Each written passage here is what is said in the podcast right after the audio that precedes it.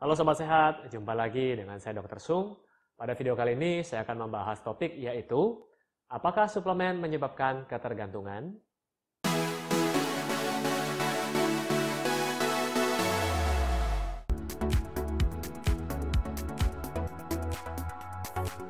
Nah Sobat Sehat, saya membuat topik ini berdasarkan polling yang dilakukan oleh SB30 Health beberapa waktu yang lalu. Di sini saya akan menjawab atau menjelaskan beberapa tanggapan-tanggapan yang telah Anda tuliskan. Jadi di sini yang pertama, apakah suplemen dapat menyebabkan ketergantungan? Jawaban saya adalah tidak, ya. Karena sekali lagi saya mau jelaskan, suplemen adalah makanan tambahan. Jadi makanan tambahan itu adalah makanan yang Anda tambahkan ketika makanan utama Anda tidak mencukupi. Misalnya dalam satu hari ini Anda kekurangan serat misalnya. Anda boleh menambahkan suplemen fiber. Jadi bukannya Anda tidak makan sayur sama sekali dalam satu hari, terus Anda hanya mengandalkan dari fiber tok. Itu keliru. Nah, kecuali kalau Anda lakukan itu, ya jelas saja menyebabkan ketergantungan. Ketika Anda tidak makan fiber misalnya, Anda sembelit karena Anda tidak makan sayuran yang utama.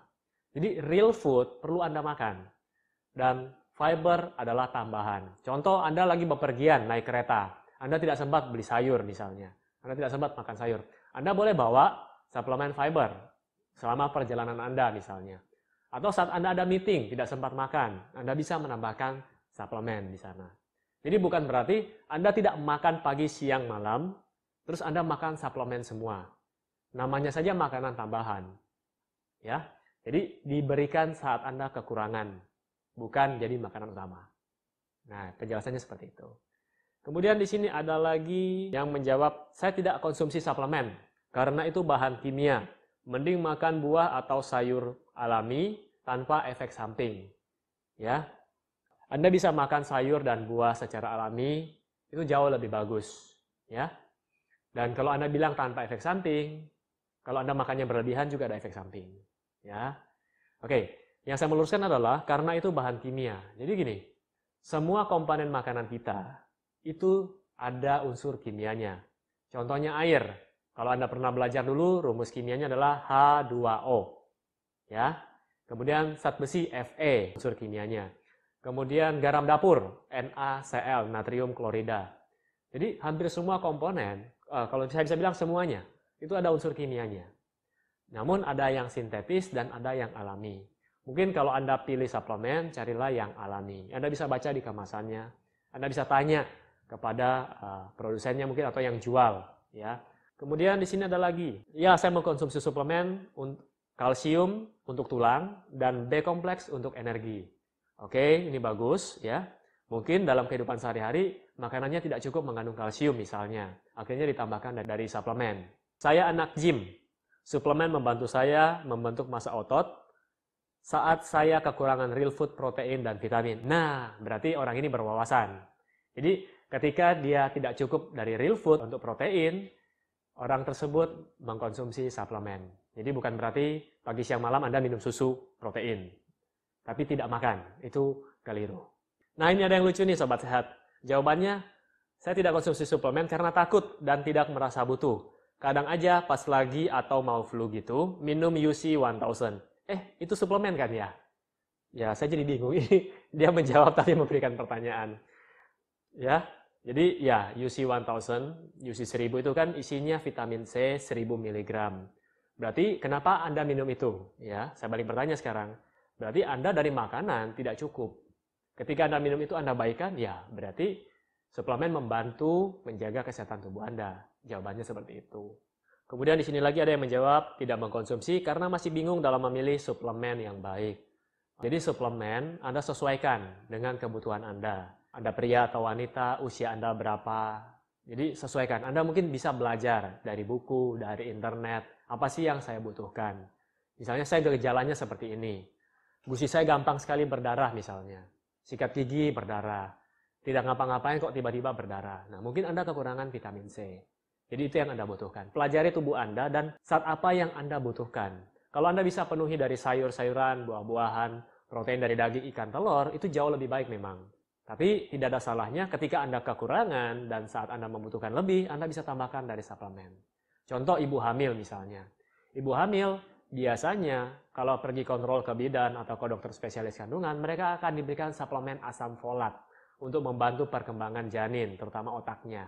Ya, jadi suplemen bukanlah hal yang buruk, tapi juga kalau Anda menggantikan makanan utama Anda dengan suplemen, itu akan menjadi buruk. Penjelasannya seperti itu. Oke, kemudian di sini ada lagi yang menanggapi bahwa tidak, karena kasihan ginjalnya. Sebenarnya sih tidak ada masalah dengan ginjal selama Anda mengkonsumsi mengikuti aturan.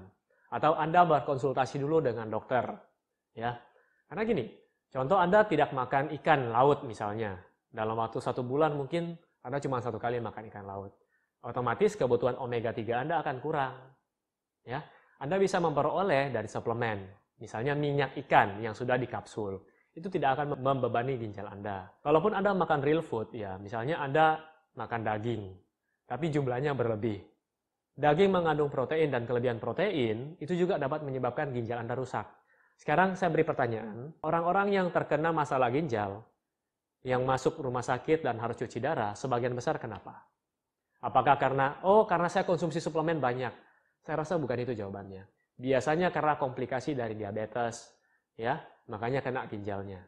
Ataupun karena kelebihan suatu saat tertentu, misalnya Anda yang tidak rutin minum air putih, Anda cuma minum soda terus, ini juga bisa berdampak buruk bagi ginjal Anda. Ya, jadi jangan apa-apa yang disalahkan karena suplemen, bukan. Ya. Kemudian, ya, di sini juga ada yang mengatakan tidak karena takut efek samping. Saya rasa kalau Anda mengkonsumsi dengan wajar, Anda tidak akan mendapatkan efek samping, ya. Bahkan real food pun sama.